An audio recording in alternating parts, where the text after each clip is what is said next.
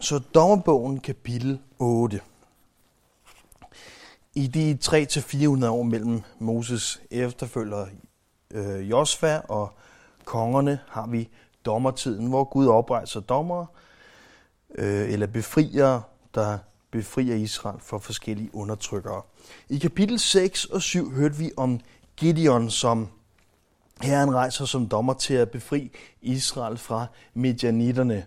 Midjanitterne, øhm, som er efterkommer af Midian, en af Abrahams sønner med hans sidste kone Ketura. Og i kapitel 7 reducerede Herren Gideons hær til 300.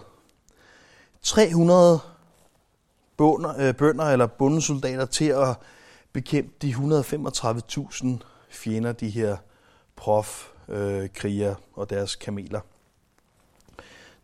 Oddsene er 1 til 450, altså en israelit skal dræbe 450 af de her kriger, for det står lige.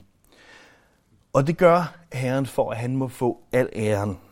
Og de 300 slog ring omkring Midianites lejr, hver mand udstyret med et horn og en fakkel, og de stødte i hornet og råbte sværet for Herren og for Gideon. Og Herren skabte panik blandt midianitterne, så de vendte sværet imod hinanden.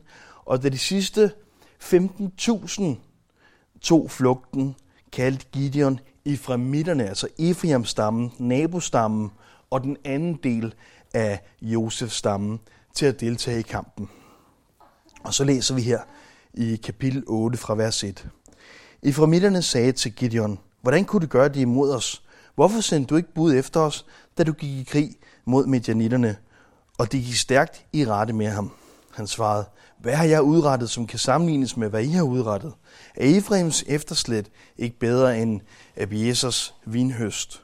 Gud gav midjanitternes høvdinge Oreb og Seb i jeres hånd. Hvad har jeg formået sammenlignet med jer?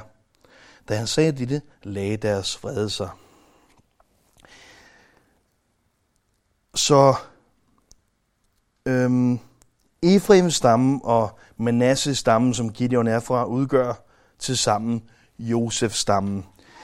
Så det er den tættest beslægtede stamme, hvis man kan sige det sådan, eller den anden halvdel af Josef-stammen, alt efter hvornår, man, øh, hvornår i ordet man, man hører om den. Øhm, men det er også den nabo, som man altid skal diskutere med. Og de siger, hvorfor sendte du ikke bud efter os med det samme? I kapitel 6 kaldte Gideon hele Manasseh, altså sin egen del af Josefs stammen, hele Asher og hele Zebulon og Naftali. Og set øh, i bagspejlet eller i retroperspektiv, var det måske lidt overkill at, at tilkalde alle dem, når der så kun skal bruges 300. Det er selvfølgelig for, at Herren kan vise, at han reducerer den her styrke til, til 300. Og de andre blev sendt hjem. I kapitel 7 kalder Gideon hele Efraims stamme, altså dem, der brokker sig nu over, at de ikke måtte være med fra start af. Øh, I kapitel 7 kaldte han hele den stamme, uden udvælgelse. Så de er i virkeligheden de bedst repræsenterede i, i antal i kampen. Der er altså mange flere fra, fra Ephraim stammen, end fra nogle af de andre stamme, øh, til sammen, stammer til sammen i kampen her. Så de har ikke rigtig noget at brokse over i virkeligheden. Men Gideon siger, at Efraims efterslæt ikke bedre end Abiesers vinhøst. Abieser er bare Gideons del af Manasses øh, stamme, det vil sige, det er hans øh, familienavn. Så er I ikke bedre end os, siger han. Har I, ikke, har I ikke gjort noget, der er bedre end os? Hvad har jeg gjort sammenlignet med jer? I har jo dræbt to høvdinge. I har dræbt to høvdinge, som var på flugt. Det var fantastisk. Jeg har bare lidt sådan 300 mand i et fakkeltog, og nedkæmpet 120.000 fjender og jagter nu resten. Så Gideon han klarer det med lidt smier og lidt diplomati. Det er nok ikke helt dumt, han har rigeligt at se til, der er ingen grund til at gøre sig mere uvenner med de her. Og de hjælper, de er trods alt allierede i kampen. Det er ikke sådan, så de er hans modstandere, de her, de, de er med til at kæmpe. Så han går en ekstra mil. Han går lidt på kompromis her måske med, hvad han egentlig ville have sagt. Han går en ekstra mil, fordi det her, det er hans allierede. Og, og det er ikke helt dumt. Og vi fortsætter i vers 4. Gideon kom til Jordan og gik over sammen med de 300 mand, der var med ham. De var udmattet af at forfølge fjenden. Han sagde til mændene i Sukkot, Giv de folk, jeg har med mig, nogle brød, for de er udmattede. Jeg er på jagt efter Medinitterkongerne, Seba og Salmuna. Stormændene i Sukkot sagde, du har vel allerede fået fat i Seba og Salmuna, siden vi skal giv din her mad. Gideon svarede, jeg skal tærske jeres krop med ørkentørn og tisler, når Herren har givet Seber og Salmuna i min hånd. Han sagde det nok i et andet tonfald, ikke? øhm, derfra drog han op til Pinuel og sagde det samme til dem. Mændene i Pinuel svarede ham på samme måde, som mændene i Sukkot havde svaret ham. Så sagde han til mændene i Pinuel, Når jeg vender hjem som sejrherre, vil jeg rive jeres fæstning ned. Seba og Salmuna lå i Karkor med deres herre omkring 15.000 mand. Det var alt, hvad der var tilbage af Østens folks her. Der var faldet 120.000 våbenfører mænd. Gideon drog op af tilbordenes vej øst for Noba og Jobea, og han slog herren, som havde troet sig i sikkerhed. De to medianitterkonger, Seba og Salmuna, flygtede, men han satte efter dem og tog dem til fange, og hele herren blev grebet af redsel. Og det var det. Det var den kamp. Fjenden er nedkæmpet. Øhm, han har grebet deres ledere, og øh, de er slået fuldstændig til plukfisk. Det virker som om det hårdeste i denne her kamp, det var selve forfølgelsen. Hvor er det vildt, at alle 300 er i live og kampdygtige. Se vers 4. Han, kommer, han går over Jordan med sine 300 mand. Der er ikke faldet nogen endnu. Normalt, når vi hører om de her kampe i, øh, i Gamle Testamente, så, så selv når, når Israel synger og fryder sig over en sejr, og siger, ja, ja, vi fik nakket alle de her, og der var mange flere, og Gud gav os sejren, så kan jeg ikke lade være med at tænke, ja, men der var også faldet nogle israelitter. Prøv at tænke på at være en familie, hvor din søn, eller begge dine sønner, eller, eller øh, alt, hvad du har afkommet, er faldet i kampen. Og så danser folk rundt i gaderne og tænker, Woohoo, vi vandt over den her store, og Gud gav os sejren. Det er fint nok, men altså, men, øh, jeg har ikke nogen familie mere. Altså, de døde jo. Der, der, der har jo været nogle familier, som har mistet, øh, der, i hvert fald øh, sønner, i de her kamp. Men her, for så vidt jeg ved første gang, så ser vi, at, at alle 300 på det her tidspunkt i hvert fald, øh, går over Jordan og, og øh, er i live. Så, så de... Øh, jeg ved ikke, om man kan sige, at de er besejlet. Jeg ved ikke, om de bliver ved med at overleve i resten af kampen der. Men i hvert fald, øh, når de jagter de her 15.000, så, så er alle 300 live. Det er jo, det er jo helt vildt øh, i sig selv. Det er virkelig alt ære til Gud. 300 mand, der forbliver live, når de kæmper oddsene 1 til 450. Men i Sukkot og Pinuel bliver ikke engang bedt om at gå i kamp.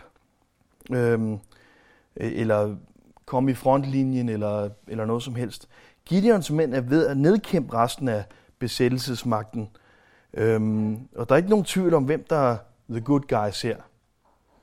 Øhm, og det eneste, de skal bruge, det er noget brød. De siger, vi skal bare bruge noget brød for jer, sådan, så vi kan fortsætte, og så kan vi få nedkæmpet besættelsesmagten, og så er I også frie. Det er det eneste, vi skal bruge.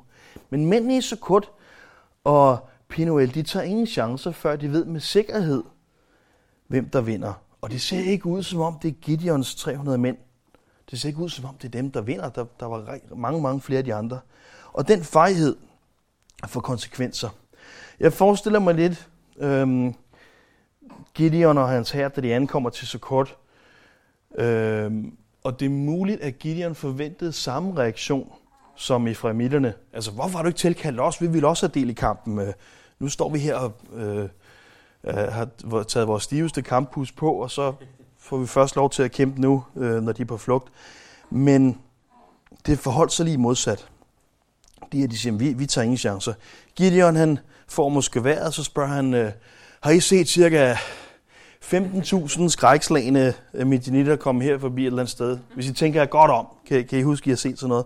Og så beder han om noget brød, så de kan fortsætte forfølgelsen og siger, jeg lige ved at have dem lige om lidt, så vi alle sammen øh, frie for dem, for besættelsesmagten her. Og så siger indbyggerne i Sukkot, vi vil først give jer brød, når I har vundet sejren. Vi løber ingen chancer. Vi vil ikke have, at nogen bliver sure på os. Øh, så vi vil først hjælpe jer, når sejren er sikker. Og så kan det jo være lige meget. Det er nu, de skal bruge brød for at vinde sejren. Nu kommer Gideon efter dem, som havde lovet. Og nu står der, hvad, hvad Gideon så gør ved dem. Der står ikke, at det er Guds vilje. Der står ikke, det er Gud, der har sagt, du skal gøre ved de her, fordi de ikke gætter brød. Øh, der står ikke det med hans velsignelse. Det kan godt være, det er, det kan også være, det ikke er. Men der står, hvad der sker. Fra vers 13. Da Gideon, Joas søn, vendte tilbage fra krigen og kom fra øh, herrespasset, fangede han en ung mand fra Sukkot og spurgte ham ud. Og den unge mand skrev navnene på stormændene og de ældste i Sukkot op til ham. Det var i alt 77. Gideon gik til mændene i Sukkot og sagde, her er Seba og Salmuner, som I hånede mig for, da I sagde, du har vel allerede fået fat i Seba og Salmuner, siden vi skal give dine udmattede mænd mad.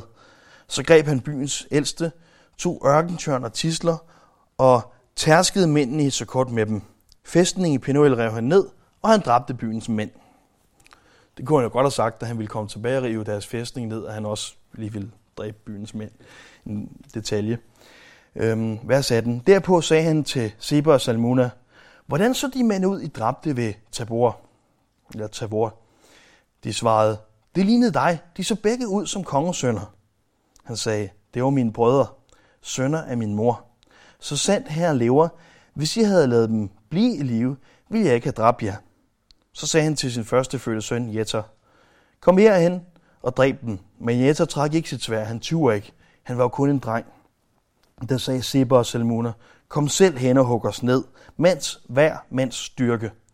Så gik Gideon hen og dræbte Se, øh, Seba og Salmuna, og de to de månesejl, deres kameler havde om halsen. Så Seba og Salmuna, de her to konger, ikke bare høvdingen, ligesom øhm, efraimitterne, men altså de her to konger, han har pågrebet, de bruger også lidt smier. Husk lige på, øh, de er pågrebet først, og så er det Gideon til synderne trækker dem med hen og hævner sig på de to byer, der ikke ville give ham brød, da han jagtede dem. Så I prøv at se, her står de. Og først efter det, så går han hen og siger, hey, øh, øh, de der øh, mænd, I dræbte ved Tabor, der hvor Gideon er fra, øh, hvordan så de ud? Og så siger de, de lignede kongesønner. De lignede filmstjerner. De så godt ud. De, øh, de, de lignede fotomodeller, ligesom dig, Gideon. og jeg kan næsten forestille mig deres ansigter, de siger, vi prøver lige lidt smiger. Øh, fordi han, vi har lige set, hvad han har gjort ved sin øh, allierede, og det bliver nok ikke meget bedre, det han gør ved os. Øhm, og så svarer Gideon, ja, hvorfor tror jeg, det er fjolser? Det er nok, fordi min, det er mine brødre. Og ja, så prøver de ikke rigtig noget smiger mere, så, så, er, så er den vist tabt. Gideons søn Jetta er til synligheden for ung til at slå de to konger ihjel. Og måske er der en hån i det, når det så siger mands vær, mands styrke. Det kan også betyde mands vær, mands afkom. Altså, øh, du er ikke mere værd, end dit afkom er, og han kan ikke slå os ihjel. Måske er der en provokation i det. I hvert fald så gør Gideon det af med dem, og så står der, at han tog månesejlene fra deres kameler. Det er interessant, at forfædrene til araberne, altså Østens folk øh, og ismailitterne her, allerede dengang havde månesejl, altså halvmåneformede symboler, der hang under, undskyld, under kamelernes hals. Vi ved fra arkeologi, at de tilbad en månegud allerede dengang, øhm, og de havde altså de her månesejl. Vers 22. Israelitterne sagde til Gideon, du skal herske over os, både du og din søn og din sønnesøn, for du har frelst os fra midjanitterne. Gideon sagde til dem, nej, jeg skal ikke herske over jer, og min søn heller ikke. Herren skal herske over jer. Gideon sagde til dem, jeg vil bede jer alle om at give mig de næseringe, jeg har taget som bytte. Fjenden havde nemlig næseringe af guld, for de var ismailitter. Det skal du få, sagde de. Og så bredte de en kappe ud og kastede de næseringe, de havde taget som bytte øh, på den. Guldnæseringene, som man havde bedt om, vejede 1700 sikkel. Dertil kom månesejlene, øreringene purpurklæderne, som midjanetkongerne havde båret, foruden halskæderne, som deres kameler havde haft om halsen. Af det lavede Gideon en efod, som han satte i sin by Orfa, og der horede alle israelitterne med den. Den blev en snare for Gideon og hans hus. Sådan bukkede midjanitterne under for israelitterne, og de løftede ikke hovedet igen. Derefter havde landet ro i 40 år, så længe Gideon levede. Jerubal, Joas søn, drog hjem og blev der. Gideon fik 70 sønner, for han havde mange koner. Han fik også en søn med en medhustru i Shechem. Ham gav han navnet Abimelech. Gideon, Joas søn, døde i en høj alder og blev begravet i sin far Abisriden Joas grav i offer. Så Gideon han svarer det rigtige, da de siger, du skal herske over os, og det skal din søn og din søns søn. Det er ikke en høvding. En høvding, der, der er en, der hersker, og så er der en ny høvding, der på en eller anden måde bliver øh, valgt eller øh, vinder eller et eller andet. Men hvis du skal herske, og din søn skal herske, og din sønnesøn skal herske, så er det et monarki, så det er en konge. Og Gideon han svarer det rigtigt. Han siger, nej, jeg skal ikke herske over jer, og det skal min søn heller ikke. Især ikke, når han ikke slår folk ihjel, når jeg siger, han skal. Øhm, herren skal herske over jer. Men så siger han noget helt andet. Giv mig fjendernes næsering. I nogle oversættelser står der øreringen. Det er ikke så vigtigt, for dem får de jo senere. Øhm, og alt det andet guld. Så hvis de her næsering eller øreringen vejer 100 sikkel. Sikkel blev senere en, en øhm, eller blev en, øh, hvad hedder det, hvad hedder sådan noget, møntfod, møntfod valuta, eller noget tredje.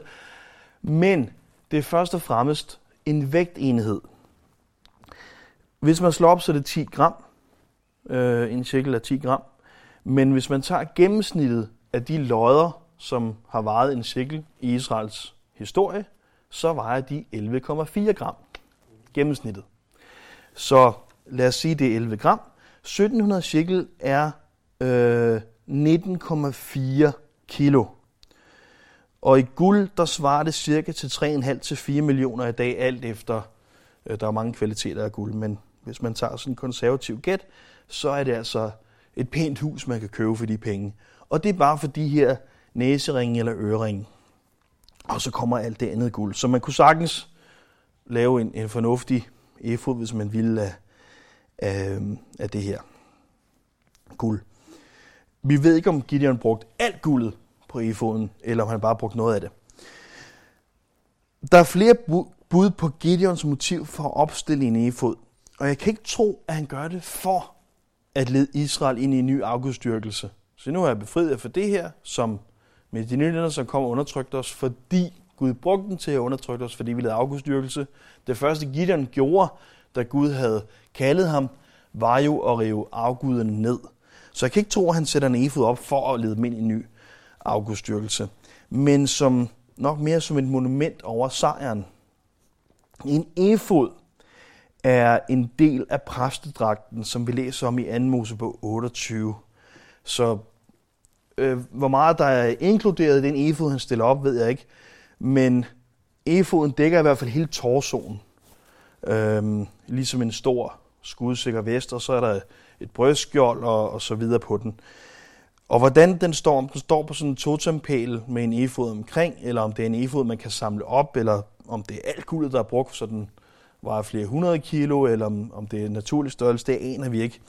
Jeg ved det i hvert fald ikke. Men han stiller den her efod i guld op. Øhm, som sagt, vi læser om den i 2. Mosebog 28, hvis man vil læse præcis, hvad det er. Øh, den blev båret under tjenesten i helligdommen, der hvor pagtens ark stod. Og på det her tidspunkt stod pagtens ark i Shiloh i Efraim. Altså den stamme, der brokkede sig helt vildt, som er hans, øh, som er den anden del af Josefs stamme, og som er nabostammen. Øh, der der stod pagtens ark på det her tidspunkt, så det er der, den rigtige fod blev båret. Det læser vi om i Josva 18 og dommerne 18, altså at pagtens ark var i Shiloh. Så i stedet for at alle skal tage over til brokhoden i Efraim og handle der og lægge deres penge der også, fordi de er der, så kan de jo bare tage til Gideons by overfra. Alt er til Gud naturligvis. Øhm, og i modsætning til, til den rigtige efod, som er lavet efter herrens anvis, anvisning, så er den her lavet i ren guld, så man husker Gideons sejr over midjanitterne. Alt ære til Gud, øh, for det er også selvfølgelig. Så, har, så får han 70 sønner. Det er, det er mange sønner at få. Og jeg tænker, hvis man har 70 sønner, så har man nok også et par døtre. Så et, konserv, et konservativt gæt på, hvor mange børn han har, må være på den anden side af 100. Det, det synes jeg lyder meget realistisk. Ikke? Heldigvis, må vi i det her tilfælde sige, med mange hustruer. Ikke, det er ikke godt, at han har mange hustruer, men hvis man har 70 børn, er det godt, at det er fordelt på flere trods alt. Og så har han i hvert fald en medhustru. Også kaldet en konkubine, eller en form for feriekone. Øh, lidt ligesom at have et sommerhus et andet sted, hvor det ikke er sådan, der man er til daglig. Og altså, han har, han har rigtig mange koner, han har de her børn med, men det er ikke nok. Det er ikke nok. Alligevel skal han have mindst én konkubine, som ikke bare kunne være en kone, ligesom alle de andre. Det skulle være en, der boede et andet sted.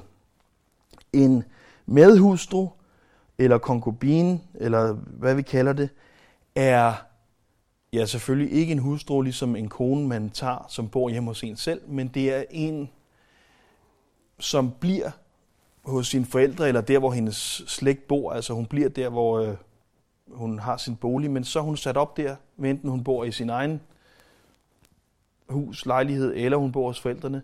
Ja, så, så forsørger i det her tilfælde Gideon hende, og han kommer på besøg indimellem, ligesom når man har et sommerhus. Øh, hun er ikke nogen andres, det er hans, men hun er ikke fuldstændig en kone, og hun flytter ikke ind sammen med ham og de andre koner. Så det er ligesom en, en feriebolig, man har.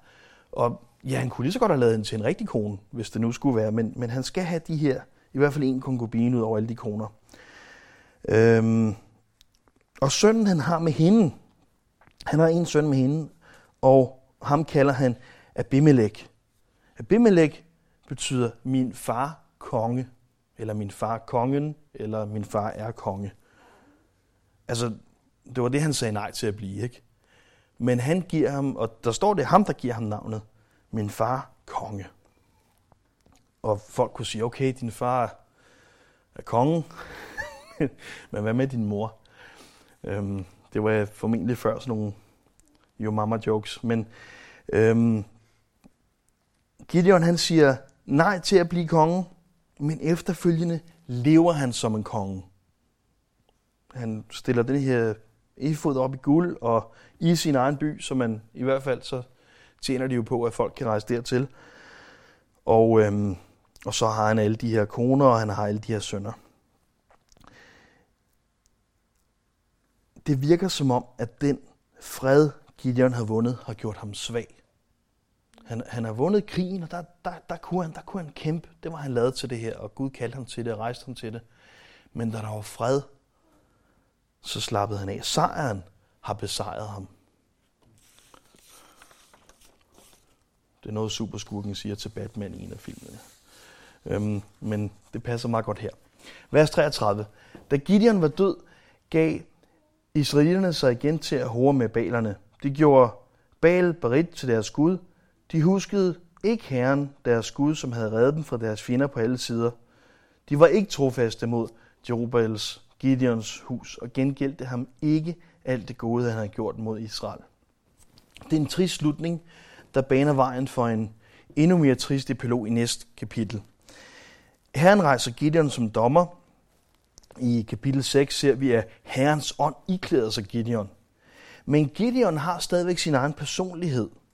Han er stadig en mand, et menneske, og han laver fejl, især i slutningen af, hans liv. Øhm, med det sagt, så kan vi med god grund ikke være sikre på hans motiver bag øh, at opstille den her efod. Det er ligesom det, han bliver klandret mest over her han opstiller den i fod, ikke? og den bliver til fald for Israel. Men Gideon han sagde det rigtige, da de ville gøre ham til konge. Herren skal herske over jer, siger han. I skal ikke have en konge, og slet ikke mig, slet ikke min øh, ulydige søn, men Herren skal herske over jer. Men så lever han som en konge, ikke som en konge bør, men som en konge gør. Altså konger er heller ikke kaldet til at have en hel masse øh, koner overhovedet, men, men vi læser alligevel det, de gør og vi kender det. Det er ikke én sejr, der gør det. Det er ikke sådan, at vi kan gøre én stor ting for Gud, eller to, tre, fire store ting for Gud, og så er det det. Så kan vi sådan set bare slappe af og, og leve, som vi vil. At tjene Gud, tjene Herren, og være kristen og være disciple er en livsstil. Ligesom det ikke hjælper, at jeg siger nej til en romkugle til kirkekaffen, hvis jeg spiser for mange kalorier alle ugens andre dage hvis jeg vel at mærke skal downsize. Det er jo ikke en kamp, en dag, der gør det. Så i dag, der sagde jeg nej til en pizza og spiste en salat. Det hjælper ikke, hvis jeg, hvis jeg så øh, spiser, vil lige have lyst til resten af, af ugens dage.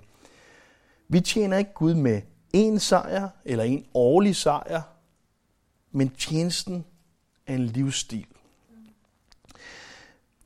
Lad os se til, at vi ikke er som indbyggerne i Sukkot og Pinoel der først tør våge noget for Herren, når sejren er sikker.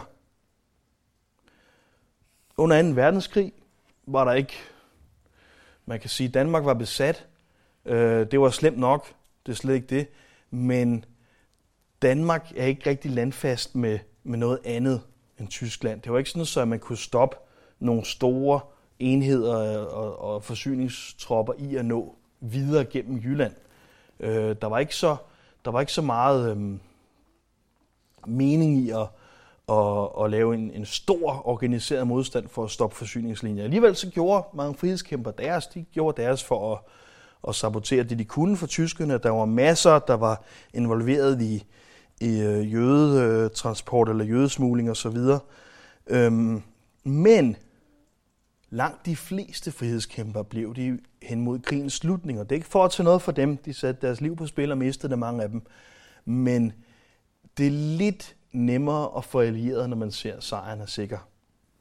Så lad os ikke, lad os ikke være ligesom indbyggerne i Sokota Pinoel, hvor de siger, først når jeg kan se, hvad vej det hele går, så, så, så, øh, så satser jeg noget.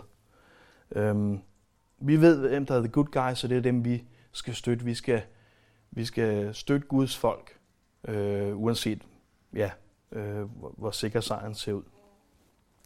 Og lad os se til, at vi ikke er ligesom Efraim-stammen, der ganske vist er allieret og, og gør deres del, men de går mere op i, hvor stor del af æren de kan få, end de glæder sig over, at der er vundet en sejr for Herren, og at de har del i den.